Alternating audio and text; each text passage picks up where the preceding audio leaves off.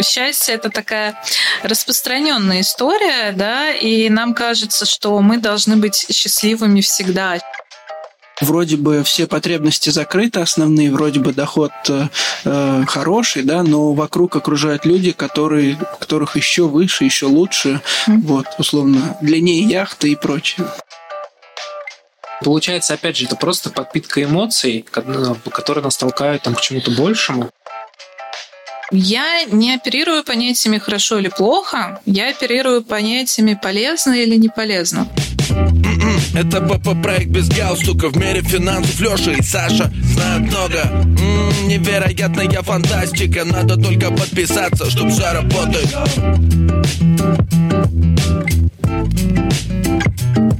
Всем привет, с вами подкаст «Без галстука», Саша. И Леша. И сегодня мы с вами приветствуем нашего нового гостя, Елизавета. Я надеюсь, что вы там где-то поаплодировали. И сегодня мы будем разбирать тему, которая звучит приблизительно так, а в деньгах ли счастье? И для этого мы как раз позвали Елизавету. Елизавета у нас является практикующим психологом и КПТ-терапевтом. У нас сразу вопрос, э, что такое КПТ? Представься и расскажи поподробнее. Привет, ребят, спасибо большое, что позвали. А, меня зовут а, Елизавета Коломиец, я 10 лет работаю психологом. Сейчас у меня частная практика. КПТ расшифровывается как когнитивно-поведенческая терапия. Там есть куча всяких направлений дополнительных, например, а, терапия принятия ответственности, которой я работаю. Если вообще коротенько про КПТ, там, соответственно, можно разделить на когниции когнитивные, то есть мы наши мысли, откуда они приходят, э, куда нас ведут. И поведение, то есть как эти мысли влияют на наше поведение, потому что поведение это то, что всегда под нашим контролем. Наш подкаст про деньги, поэтому мы сегодня будем говорить про деньги. И хотелось бы, наверное, начать с такого вопроса. Все-таки в деньгах ли счастье? Э, ну, давайте мы, я чуть-чуть позанудствую и расскажу про свое понятие счастья. Счастье — это то, что случается с нами спонтанно, внезапно, и мы это можем мало контролировать, потому что это эмоциональные процессы, которые э, мало контролируются наш, нами. А мы можем говорить про чувство удовлетворения. Если коротенечко, я бы сказала, что э, после определенного количества заработка э, удовлетворенность ценности денег уже начинает уменьшаться, и хотела бы сегодня с вами поделиться исследованиями, которые нашла по этому поводу. Я думаю, здесь э, есть, наверное, ну вот, на мой взгляд, э, есть э, три, да, так, стадии. Э, то есть первая стадия это когда денег не хватает, это тоже, наверное, от, отрицательная mm-hmm. стадия. Ну не наверное, я думаю. Это сто процентов. Да. А вторая стадия это когда их достаточно, и в этой стадии, наверное, человек начинает хотеть больше, больше, то есть увеличиваются mm-hmm. потребности. И стадия, когда ты уже все попробовал, ты, может быть, подробнее расскажешь? Да, вы знаете, я почему вообще заинтересовалась этой темой. Я люблю почитать э, Тинькофф журнал на досуге. И у них есть э, такое, такая рубрика, как «Дневник трат». И если вы обратили внимание, может, вы читали тоже, там, во-первых, зарплаты у людей, доход прям такой хороший, мне кажется, выше, чем медианный и средний по Волгограду. Во-вторых, э, я периодически открываю, смотрю, у человека там доход 8 тысяч долларов в месяц, например. И я думаю, вау, класс, наверное, там у него будет что-то невероятное, он будет как-то очень счастлив, очень удовлетворен своей жизнью. Но нет, у него такие же проблемы, он также себя ощущает, я не вижу в нем какой-то особенной радости в его тексте. А с другой стороны, люди со средним заработком, со средним, не с медианным опять-таки, но у которых э, есть отношения, есть друзья, дача, какая-то физическая активность, ты читаешь дневник и прям котику сметанку, очень приятно, чувствуется, что человек очень удовлетворен своей жизнью. И поэтому я стала смотреть цифры. А, если, а, как ты говоришь про низкий уровень, да, до среднего а, дохода по статистике Всемирной организации здравоохранения люди с уровнем дохода ниже среднего в 3-4 раза чаще болеют депрессией, и плюс, конечно, доход ниже среднего – это также может повлиять на отношения. Очень много браков из-за денег к сожалению, распадаются. Средний уровень дохода, вот Тиньков проводил исследования, не только Тиньков, и другие наверное, Левада, может, какой-то центр, про зарплату мечты вот. Э, люди называли от 125, по-моему, до 160 тысяч в месяц год. А по исследованию как раз Канемана это 75 тысяч долларов в год. И после этой цифры удовлетворенность денег, она дальше не растет уже. Это на семью из пяти человек. А можно тогда еще раз про цифры? А, от какой суммы, получается, уже удовлетворенность не растет, если говорить на семью? А, если по исследованию Канемана э, в России такого исследования не было, 75 тысяч в год доход долларов. В США они мерят зарплату свои в год, да. а у нас в месяц. Давайте просто посчитаем, сколько это на скидку будет у нас, если мы возьмем долларов 80, допустим, даже. Хорошо, ну, не 30. 6400? 6400. А, кстати, достаточно похожие цифры получаются. То есть 6400 э, на 12 месяцев. Ну, давайте еще раз попробуем эту сумму перевести тогда в рубли, чтобы понимать, о какой сумме идет речь. Ну-ка, давайте попробуем посчитать. Угу. И сумма получается в районе 530 тысяч рублей, рублей. приблизительно скидку угу. в месяц. Месяц. О, как ты быстро считаешь. Я практикуюсь каждый день. Вот. А, но сумма получается действительно внушительная. Да. А еще вопрос низкий доход это равно депрессии. Тот вывод, который я для себя сделал. Вот есть, может быть, какие-то здесь исследования. Вот прозвучала фраза, что очень часто финансы или проблемы с финансами становятся причинами разводов. А, может, здесь какие-то исследования проводились? Почему так? Ну, а, потому что, как правило, есть исследование, которое проводила Всемирная ассоциация здравоохранения насчет а, депрессии. И есть исследование, статистика, которая проводилась, там, например, семейным психологом, там, как опрос. Потому что если низкий уровень дохода, то, соответственно, человек может не удовлетворить большую часть своих потребностей. Во-первых, ты меньше денег можешь вложить в свое здоровье. Мне кажется, это очень большой фактор, который влияет в дальнейшем на депрессивное состояние, потому что здоровье это дорого, болеть это дорого. Даже если у нас есть бесплатная медицина, все равно нужно много в себя вкладывать. И второй момент, отсутствие денег, это постоянные конфликты. Например, если мы возьмем историю с ипотечным жильем, который есть, наверное, у большинства наших э, сограждан, у меня есть, например, то это постоянное ощущение тревоги, э, может быть, и, соответственно, если э, человек не чувствует себя в безопасности, да, это будет дополнительно создавать такую семейную атмосферу напряженную. Поэтому по статистике насколько я знаю, чуть ли не 50% разводов обусловлены финансовыми проблемами, к сожалению. Я попробую перефразировать. Угу. Получается, что если верить, опять же, статистике, у нас тогда под угрозой развода, наверное, треть семейных пар, потому что большой процент населения у нас так или иначе наверняка вот в этой самой психологической яме находится. Да? То есть объем э, семейных пар, у которых так или иначе есть ипотека, он действительно велик, и, наверное, сейчас каждая, ну, не вторая, даже, наверное, больше процентов, на 70-80 молодых семей, они, у них есть ипотечный займ, либо другие нового вида займы, и, получается, они находятся как раз в этой зоне риска. Угу. А когда эта зона риска перестает быть зоной риска, и как из нее выйти в таком случае? Случае, когда из нее люди выходят? Ну, люди из нее выходят два варианта. Либо у вас э, достаточно благоприятная семейная атмосфера, вы умеете с собой разговаривать, э, с собой, друг с другом.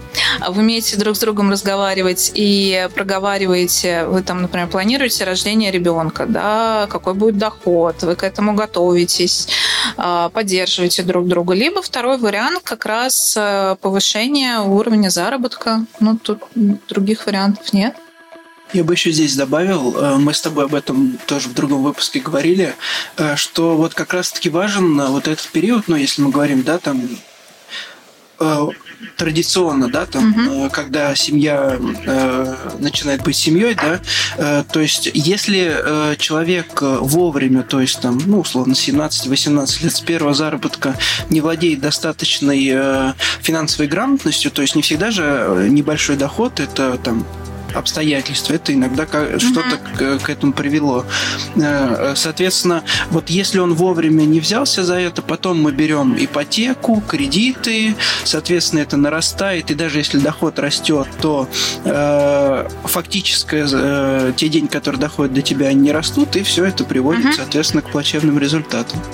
Получается, что из выпуска к выпуску мы все равно приходим к одной и той же теме, что так или иначе нужно планировать э, и вести семейный бюджет, и ты уже mm-hmm. не первый гость, кто подтверждает эту мысль, и хотелось бы, чтобы слушатели к этому тоже mm-hmm. прислушались. Это крайне важно.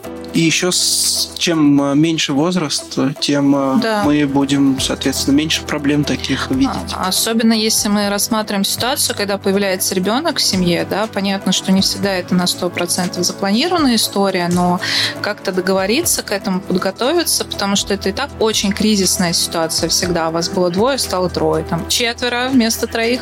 И тут еще дополняется, если вы не просчитали, не запланировали эту ситуацию, это становится гораздо тяжелее. А и... бывает, когда и четверо вместо двоих? Да, и пятеро, но редко. Если, допустим, э, с нижней планкой, где деньги являются таким постоянным стимулом и жизненно важным фактором, э, мы, в принципе, разобрались, то хотелось бы теперь поговорить про ту стадию, когда деньги теряют вот это волшебное свойство, когда это наступает, и самое главное, почему. Здесь такая очень интересная история, потому что здесь вопрос, а, каким образом человек этими деньгами распоряжается. Есть такое понятие, как потребительское насыщение, когда в какой-то момент покупка каких-то брендовых вещей, например, там дорогие путешествия, но особенно это касается покупки вещей, оно перестает приносить удовольствие. Поэтому не зря все говорят, что вкладывайтесь в впечатление, вкладывайтесь в благотворительность. А, есть даже такая штука, и я наблюдала это у некоторых своих клиентов, как депрессивное поведение в результате повышения доходов. А, что происходит? А, у человека происходит резкий рост заработка. И особенно это может э, сильно проявляться, если заработок условно пассивный, то есть не в том плане, что ты ничего не делаешь, а в том плане, что тебя повысили в должности, и ты при этом меньше работаешь по часам, ты работаешь на удаленке, и начинаешь, например, а, заказывать себе еду вместо того, чтобы готовить самому, вызывать клининг вместо того, чтобы убираться, не выходить из дома. И твое поведение, сложность твоего поведения все снижается, снижается, снижается. И в итоге ты можешь, наоборот, испытывать подавленное настроение вместо того, чтобы радоваться доходу и вместо того, чтобы э, кайфовать от того, что у тебя больше денег. Но если ты эти деньги начинаешь э, вкладывать в осознанно какие-то вещи, инвестиции, в семью, в здоровье, э, благотворительность, например, и при этом соблюдать определенный уровень активности, который у тебя был, то такого эффекта, конечно, не будет. Вот ты сейчас говоришь, а у меня первая ассоциация с твоими словами была, это господин Галицкий, как пример, который сказал такую фразу, что на том свете карманов нет, денег с собой не заберешь. Я предлагаю сказать, кто такой Гальский, вдруг кто-то... Леша, побудь в Википедии. Ну, Гальский – это владелец э, у нас сейчас клуб Краснодар, сейчас только клуба Краснодар, вот, а в недавнем прошлом э, сети «Магнит». Я вспоминаю картинку в сети про переезд в Краснодар, как там такая жаба под болотом, вот, и сверху такая красивая девушка. Красивая девушка – это э, парк Галицкого в Краснодаре. Вот, и она как бы манит всех переехать в Краснодар. Галицкий красавчик. Очень классно. Получается, что у очень состоятельных людей в определенный период времени просто происходит перенасыщение вот этого всего, когда ты, наверное, все попробовал, все, что возможно, и хочется чего-то нового, и, видимо, действительно, может, благотворительность они и видят какое-то спасение. Да, это абсолютно точно. А, мне кажется, это очень важно, потому что таким образом они получают большую удовлетворенность от своей жизни, потому что а, ценности, они же могут быть разные. Это может быть не только личные ценности. Тут человеку уже хватает денег на себя, ему хватает на всю свою семью. Соответственно, он гораздо больше удовольствия будет видеть а, на вкладывание для общества что-то, что-то полезное. А может ли это быть связано э, с тем, что кому-то больше нравится, что ему дарят подарки, а кому-то нравится больше дарить? И он от этого получает там какие-то эмоциональные, эмоциональные впечатления. Да, да, вообще, в принципе, э, благотворительность и дарить подарки – это э, прекрасный способ в любой ситуации повысить себе настроение, потому что когда мы кому-то что-то отдаем, но здесь очень важно, ты сначала удовлетворил свои потребности, у тебя остался излишек, и ты это дал сказал, ты получаешь э, больше удовлетворенности от жизни, чем ты просто покупаешь там себе какой-то новый дорогой гаджет. Вы, наверное, может быть, обращали внимание, что когда ты покупаешь себе новый гаджет, э, радость, она какое-то время, а потом она начинает э, снижаться. А если ты сделал там, например, своему партнеру, супругу сюрприз, то это тебя греет больше, особенно если твой партнер вспоминает об этом, и тебе становится очень приятно от этого. Если мы о гаджетах говорим, я думаю, что это еще и в поведении выражается. То есть мы когда новый гаджет покупаем, мы там его аккуратненько, mm-hmm. да, там условно на стол положили, еще что-то. Когда ты уже ходишь с телефоном, который у тебя там несколько лет, то упал и упал, да. то есть уже не, не такая большой да. резонанс от... Э, Сгорел сарай, гори и хата, там уже не, не страшно. Получается, опять же, это просто подпитка эмоций, которые нас толкают там, к чему-то большему. Есть такое понятие, как ценности. Да? У нас есть понятие цели, есть понятие ценности. Цели – это что-то, что произошло. Например, целью может быть заработать, не знаю, там, 5 тысяч долларов в месяц или прийти к вот этой цифре 75 тысяч.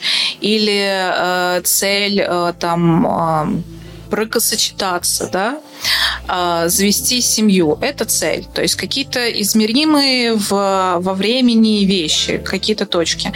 Есть ценности, то есть это, в принципе, не насыщаемая история. Например, быть добрым, быть заботливым, а, может быть, быть э, кому-то нужным или быть нужным себе, ценность заботы о своей здоровье, ценность заботы о своей семье. И, как правило, когда мы говорим про покупки ну, тех же вещей, это какая-то цель, да, ты захотел, купил. А когда мы вкладываемся в благотворительность или вкладываемся в а, какие-то подарки, естественно, если все наши потребности и потребности нашей семьи уже удовлетворены, то мы работаем на ценности, и в итоге мы чувствуем себя гораздо лучше, потому что жизнь наша становится осознанней.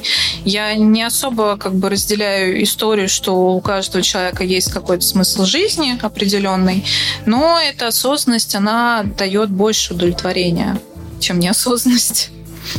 А вот если говорить о благотворительности, ты говоришь, когда все твои да, там, минимальные потребности закрыты, и твоя семья. Есть же люди, которые, наоборот, э, всем помогают, а у самих нет ничего. Вот как можно это объяснить? То есть, там, ну, начиная от, там, условно, бабушки, у которой 50 кошек, да, до там людей, которые просто вот всем людям там помогают, не знаю, там, в детские дома ездят и прочее, а у самих нет, э, по сути, там, может быть, даже э, каких-то минимальных потребностей, не все закрыты. Ну, здесь два момента. Во-первых, это может быть э, просто такая установка, да, это опять-таки когнитивно-поведенческая терапия. Мы разбираемся, что там установка, что со мной что-то не так, что сначала другим, потом себе. Это первый момент, то есть действительно иногда могут быть сильные перекосы. Но с, те, с теми же историями про благотворительность, благотворительности, что интересно, что, например, ну вот любим мы кошечек, да? Если у тебя есть деньги, ты можешь приюту пожертвовать. У тебя есть ценность забота о животных.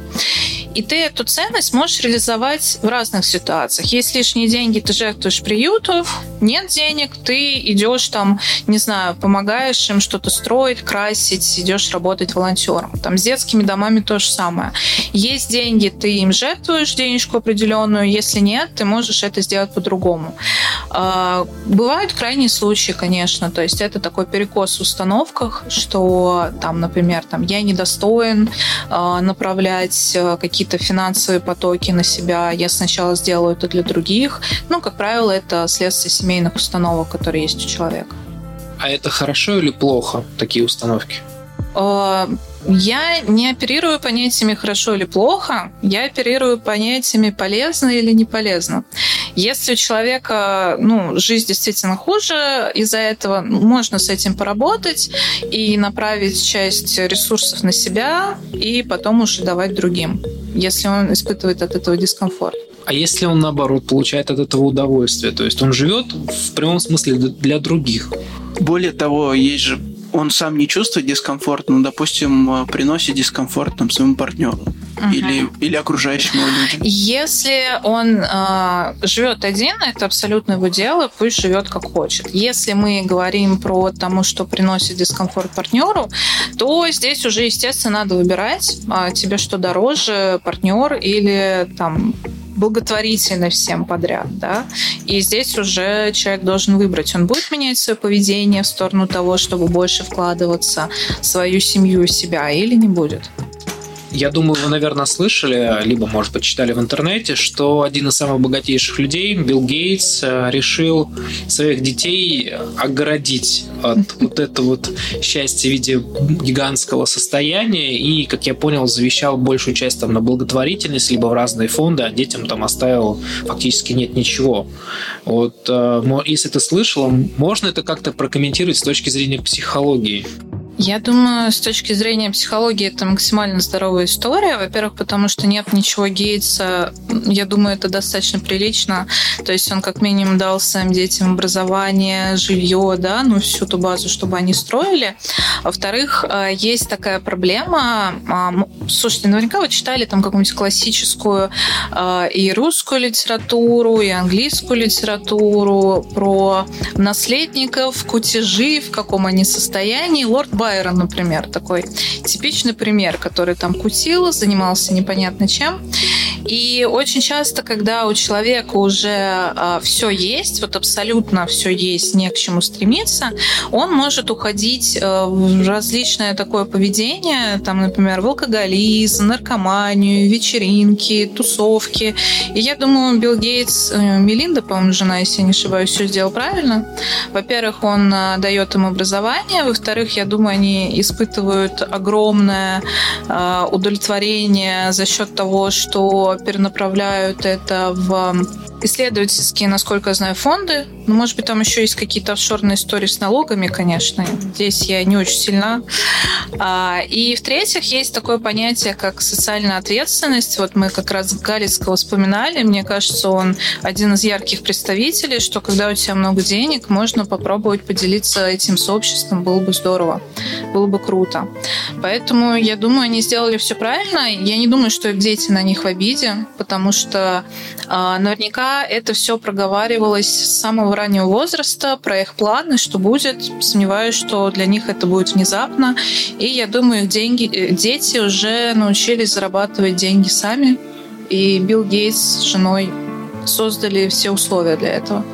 То есть я правильно понимаю, а, главное это обеспечить, ну, желание обеспечить, вот так, наверное, будет более правильно, а, желание обеспечить какую-то базу, это нормальное желание и, можно сказать, даже необходимость, то есть ты действительно помогаешь. Если ты уже даешь что-то там больше или сильно больше, то это уже наоборот может там травмировать или привести к каким-то печальным последствиям. Да, здесь важно, чтобы а, ребенок понимал, э, что деньги с неба не капают, да, ему нужно а, какие-то усилия делать для того, чтобы чего-то добиться в дальнейшем. А какая-то минимальная помощь, но опять-таки, если мы вернемся к вопросу ипотеки в наш реальный мир, мне кажется, там молодым семьям совсем, если ты снимаешь квартиру, им очень сложно накопить на первый взнос. Ну, это достаточно сложная ситуация. Мне кажется, многие достаточно родители помогают. И вот первый э, взнос на ипотеку – это какая-то оптимальная, на мой взгляд, помощь, потому что человек работает, понимает, что ему нужно что-то получить своим трудом и получает от этого удовлетворение, потому что все, наверное, помнят, э, там, не знаю, первую зарплату, кто на что потратил. Я купила кошелек себе, я помню и кому-то подарок купила. И э, когда ты покупаешь что-то сам на свои заработанные деньги, это гораздо более ценно для тебя. И поэтому, да, я думаю, все правильно. И здесь главное разговаривать с ребенком с самого начала, чтобы он не ожидал, что э, ему не придется работать никогда в жизни воспитательную работу. Планирование финансов, опять-таки, как вы говорите. Пока сегодня мы собирались на выпуск, я был на лечебных процедурах. И пока ожидал, слышал разговор там медсестер, которые обсуждали какую-то телевизионную передачу про очередного ребенка какой-то звезды, который скатился, спился, различным маниям был подвержен. И получается, это как раз она о чем ты и говоришь, что за счет того, что перенасыщение всего и возможность получить все в моменте. И это является таким неким катализатором для ухудшения жизни. Или, например, в конце 19 начале 20 века э, были популярны клубы самоубийц среди довольно-таки обеспеченных молодых людей, которые, в принципе, к, к возрасту там, 20-25 лет теряли вкус к жизни, потому что, условно, пробовали все, им банально было скучно. И, наверное, как раз вот про то, что ты говоришь, это такой вот некий механизм защиты, скажем, обеспеченного ребенка, чтобы не допустить подобного, наверное. Угу. Да, это как раз-таки классическое э, депрессивное поведение, о котором, мы, о котором я говорила, да, которое мы с вами обсуждали до этого, что человеку нечего делать, то есть он не понимает, э, какие у него ценности есть, да, и как он их может реализовывать, и что он может дать миру. Я не говорю сейчас, что депрессия, она от безделия. На самом деле очень-очень-очень много факторов.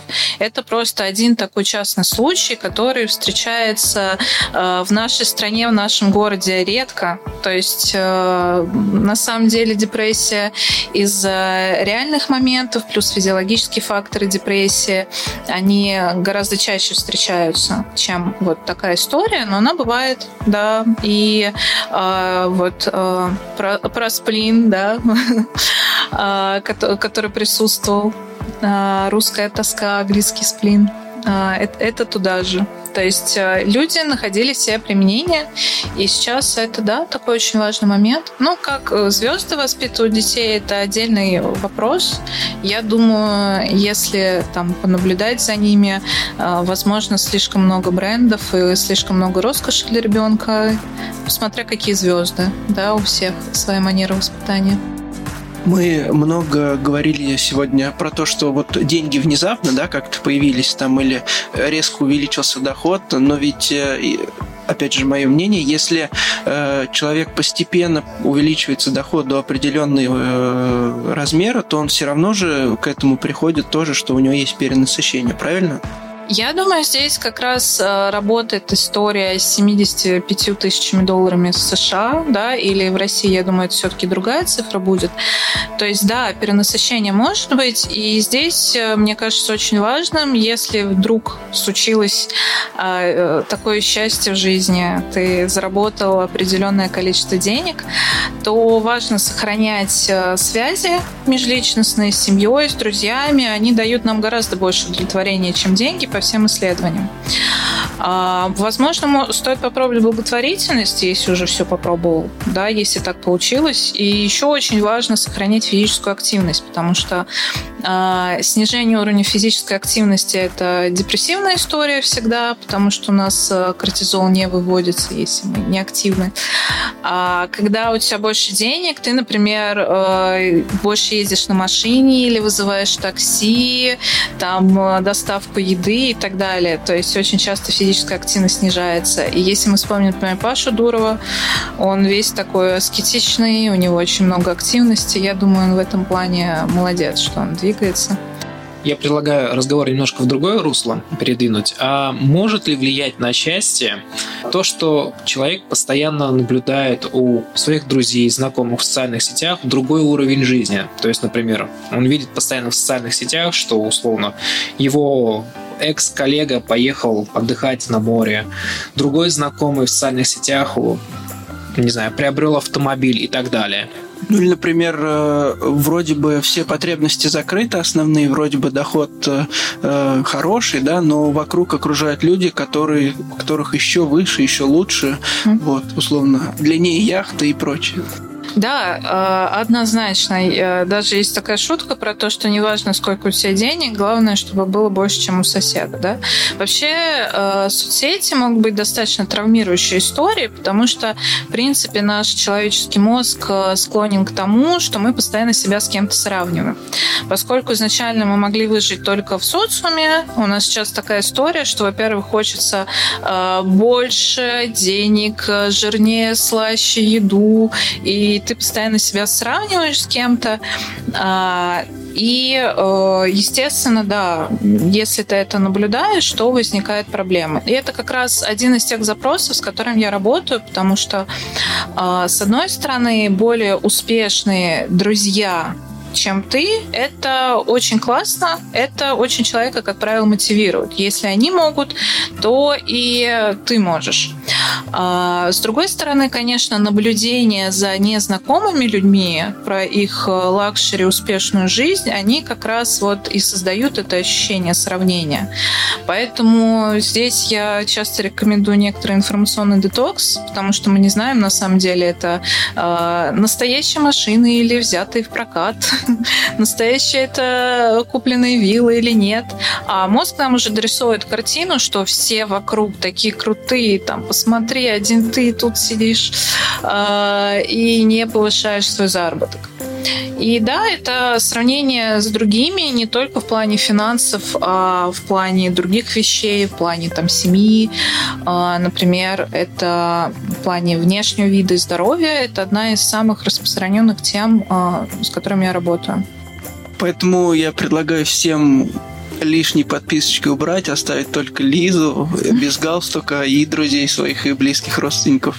Это отлично. Я полностью тебя поддерживаю раз мы стали э, делиться какими-то полезными советами, я бы хотел бы в таком случае порекомендовать фильм, который называется «Семейка Джонсов».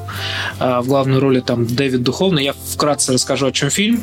В один престижный район, уезжает семья, и которая знакомится со всеми соседями и начинает э, демонстрирует свой уровень жизни, то есть покупает себе более классную тачку, хвастается соседям, покупает себе, не знаю, там новые гаджеты, одежду, и в конце просто оказывается, что это семья подставная, которая была специально направлена в этот район, чтобы продвигать те или иные бренды и отслеживать, как происходит рост продаж. А фильм, развязка фильма, ну, скажем, трагичная, не надо, ну, не неинтересно не смотреть. Тогда не буду рассказывать, я просто рекомендую, еще раз напомню, что фильм называется «Семейка Джонсов», я рекомендую посмотреть.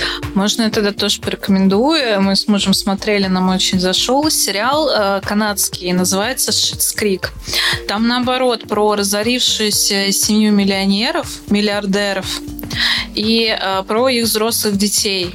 И, ну, поскольку этот ситком спойлера особо не будет, потому что там просто про их взаимоотношения, я его прям обожаю. Мне очень нравится, как они там прописали героев, то, что там нет какого-то особо самообвинения из-за этой ситуации внутри семьи, и то, что в итоге они стали гораздо друг другу ближе, несмотря на то, что у них не осталось ничего. И их уровень жизни, ну, я как психолог говорю, это субъективное благополучие, например, но можно сказать счастье, одно и то же, а он гораздо стал выше, потому что они были вместе и занимались теми делами, которые действительно были нужны им для выживания на тот момент, и э, получали огромное удовольствие от этого. Хотя, конечно, ну, очень забавно, потому что если в России кто-то разорится, вряд ли он будет, э, например, питаться только в кафе и не будет готовить сам никогда, и что что-то приготовить для него будет большой проблемой. Вот, так что это, наверное, опять-таки канадско-американским и российским стандартам, а, когда мы говорим про деньги, они немножко отличаются.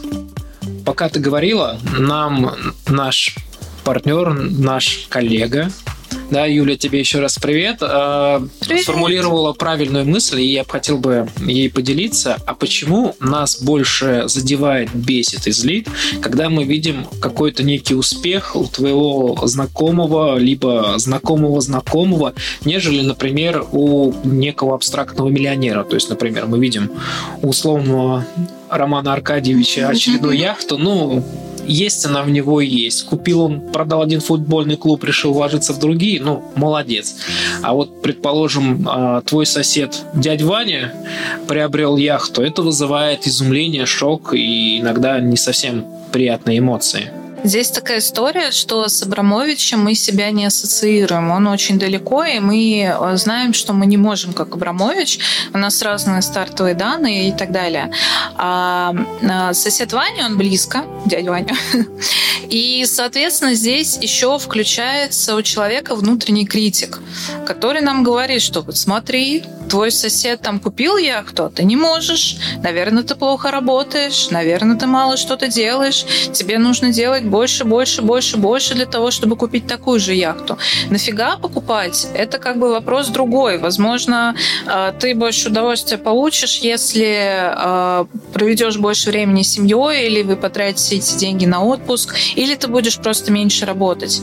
Но вот эта вот история, э, как я говорила, что мозг очень любит нас сравнивать да, с чем-то, она достаточно болезненная, и это тоже может являться такой причиной и таким запросом, с которым я часто работаю. Внутренний критик, он у многих людей сидит и очень многим людям портит жизнь. Ну, я думаю, мы сравниваем себя по причине того, что с детства нас, в принципе, все сравнивают. Э, это там оценки в школе сравнивают. Всегда есть там лучший, худший. Мы на своей работе в том числе это uh-huh. используем. Да, там э, у нас есть э, партнер, с которым мы работаем, и рейтинг всегда ведется uh-huh. во всех организациях. То есть это, мне кажется, как раз-таки, наверное, следствие да, того, что везде нас сравнивают, и мы в обычной жизни тоже начинаем себя каким-то критериям сравнивать. А вот э, есть какой какой-то вообще способ, и нужно ли с этим бороться как-то? А, здесь, э, во-первых, эм, сравнение себя с другими в профессиональной сфере, например, или в учебной сфере, это абсолютно нормально, потому что пока ты не смотришь, что делает другой человек, ты дальше не пойдешь. Да? Здесь вопрос про сравнение себя с другими в личной сфере и переходит ли это на какие-то самообвинения в свою сторону. Там есть много различных э, методов, которые помогают с этим бороться. Например, вот есть у нас внутренний критик, который всех со всеми сравнивает, да, и э, он обычно говорит там, что ты делаешь недостаточно, или что вот как раз смотри, кто-то купил яхту, а ты не купил. А, а соответственно, задача это начать более нежно относиться к себе, отмечать свои заслуги, потому что очень часто достижения наши мы их сами обесцениваем. Там, ну, закрыл ипотеку, ну, все же закрывают ипотеку, например. А, и относиться к себе более нежно и отмечать э, какие-то моменты дополнительные. А, второй момент, который может быть, это как раз ревизия ценностей. То есть постараться сделать как раз-таки информационный детокс для себя и посмотреть, что действительно ценно для тебя. Потому что а, как раз-таки, когда мы приходим, наверное, к среднему уровню заработка, который закрывает все наши основные потребности, возможно, более ценным для тебя будет меньше работать, больше времени проводить там а, с мужем, женой, с детьми, или заниматься какой-то активностью, там, дачу и так далее. То есть э, третий момент еще может быть это техники различные разделения с мыслями, которые в терапии принятия ответственности, или непосредственно работа с установками, то есть мы их э, в КПТ берем, формулируем и потом начинаем смотреть, откуда они пришли, как их можно переформулировать и сделать так, чтобы человек их чувствовал более полезными.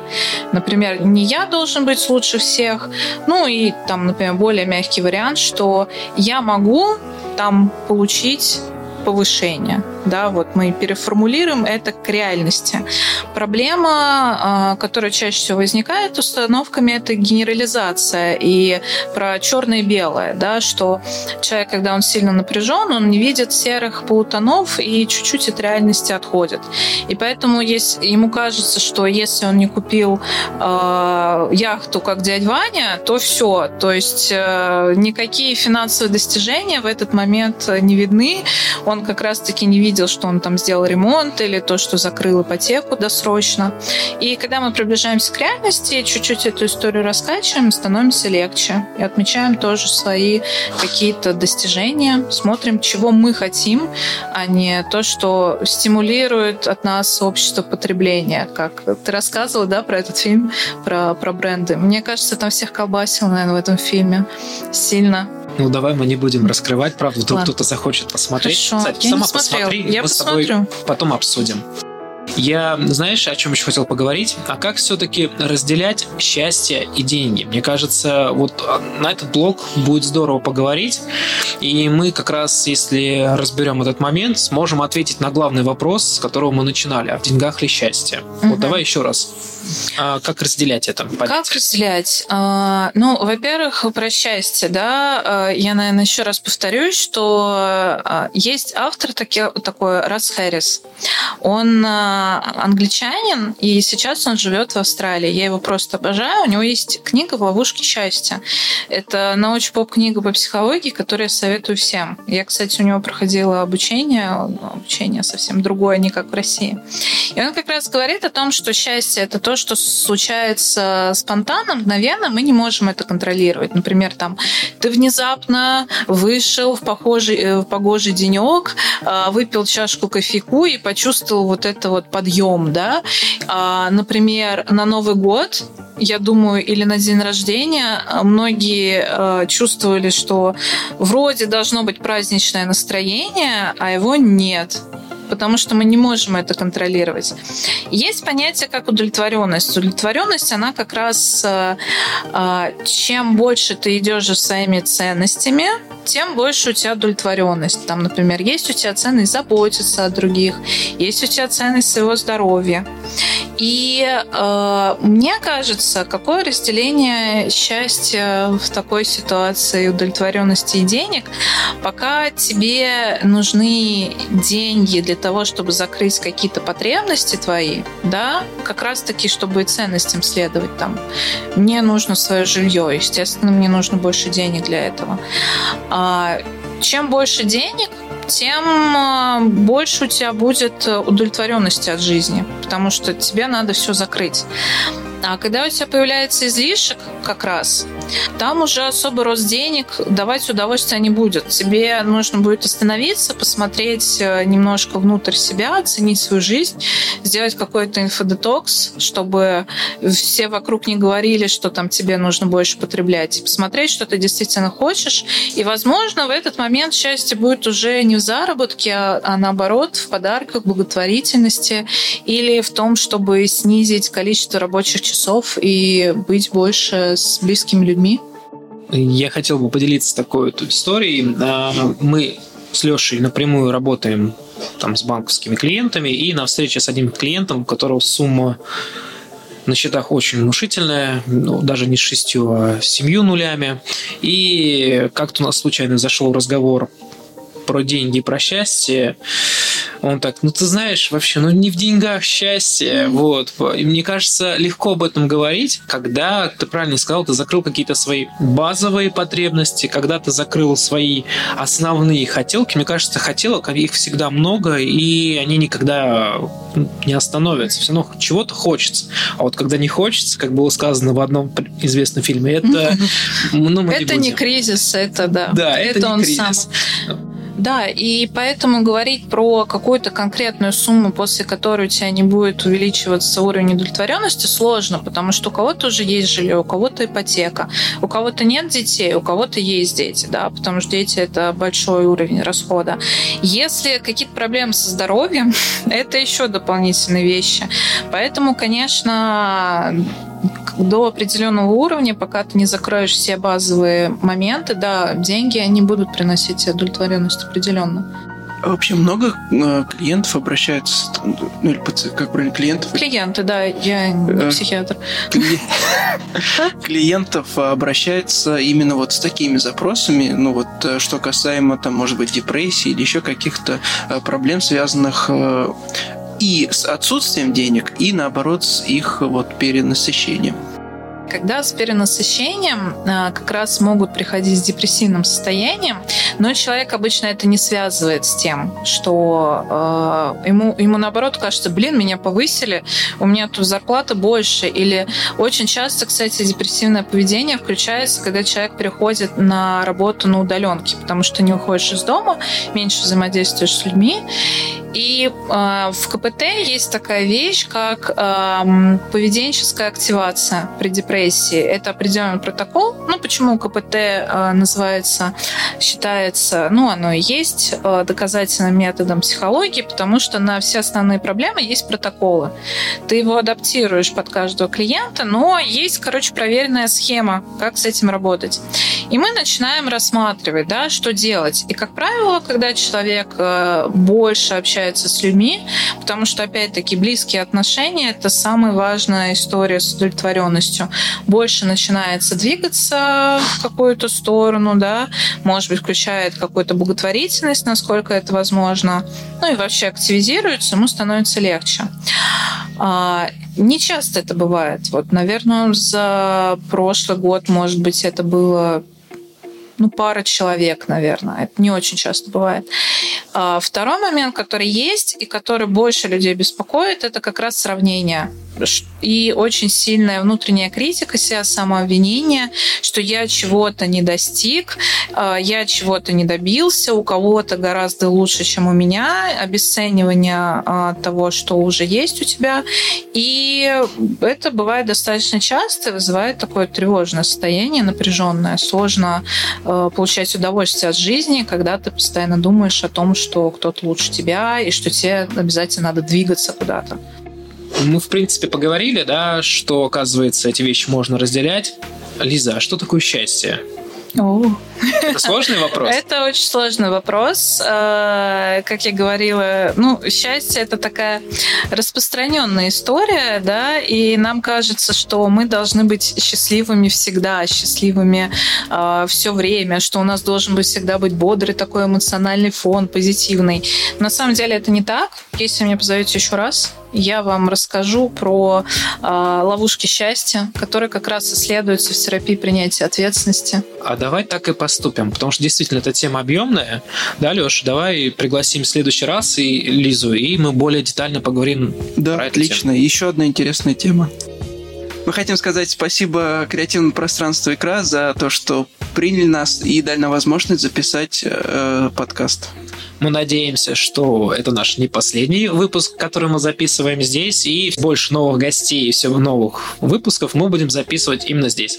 Нам здесь нравится. Мне тоже. Предлагаю завершающий вопрос. Э, может быть, мы подытожим, и ты дашь несколько каких-то лайфхаков интересных.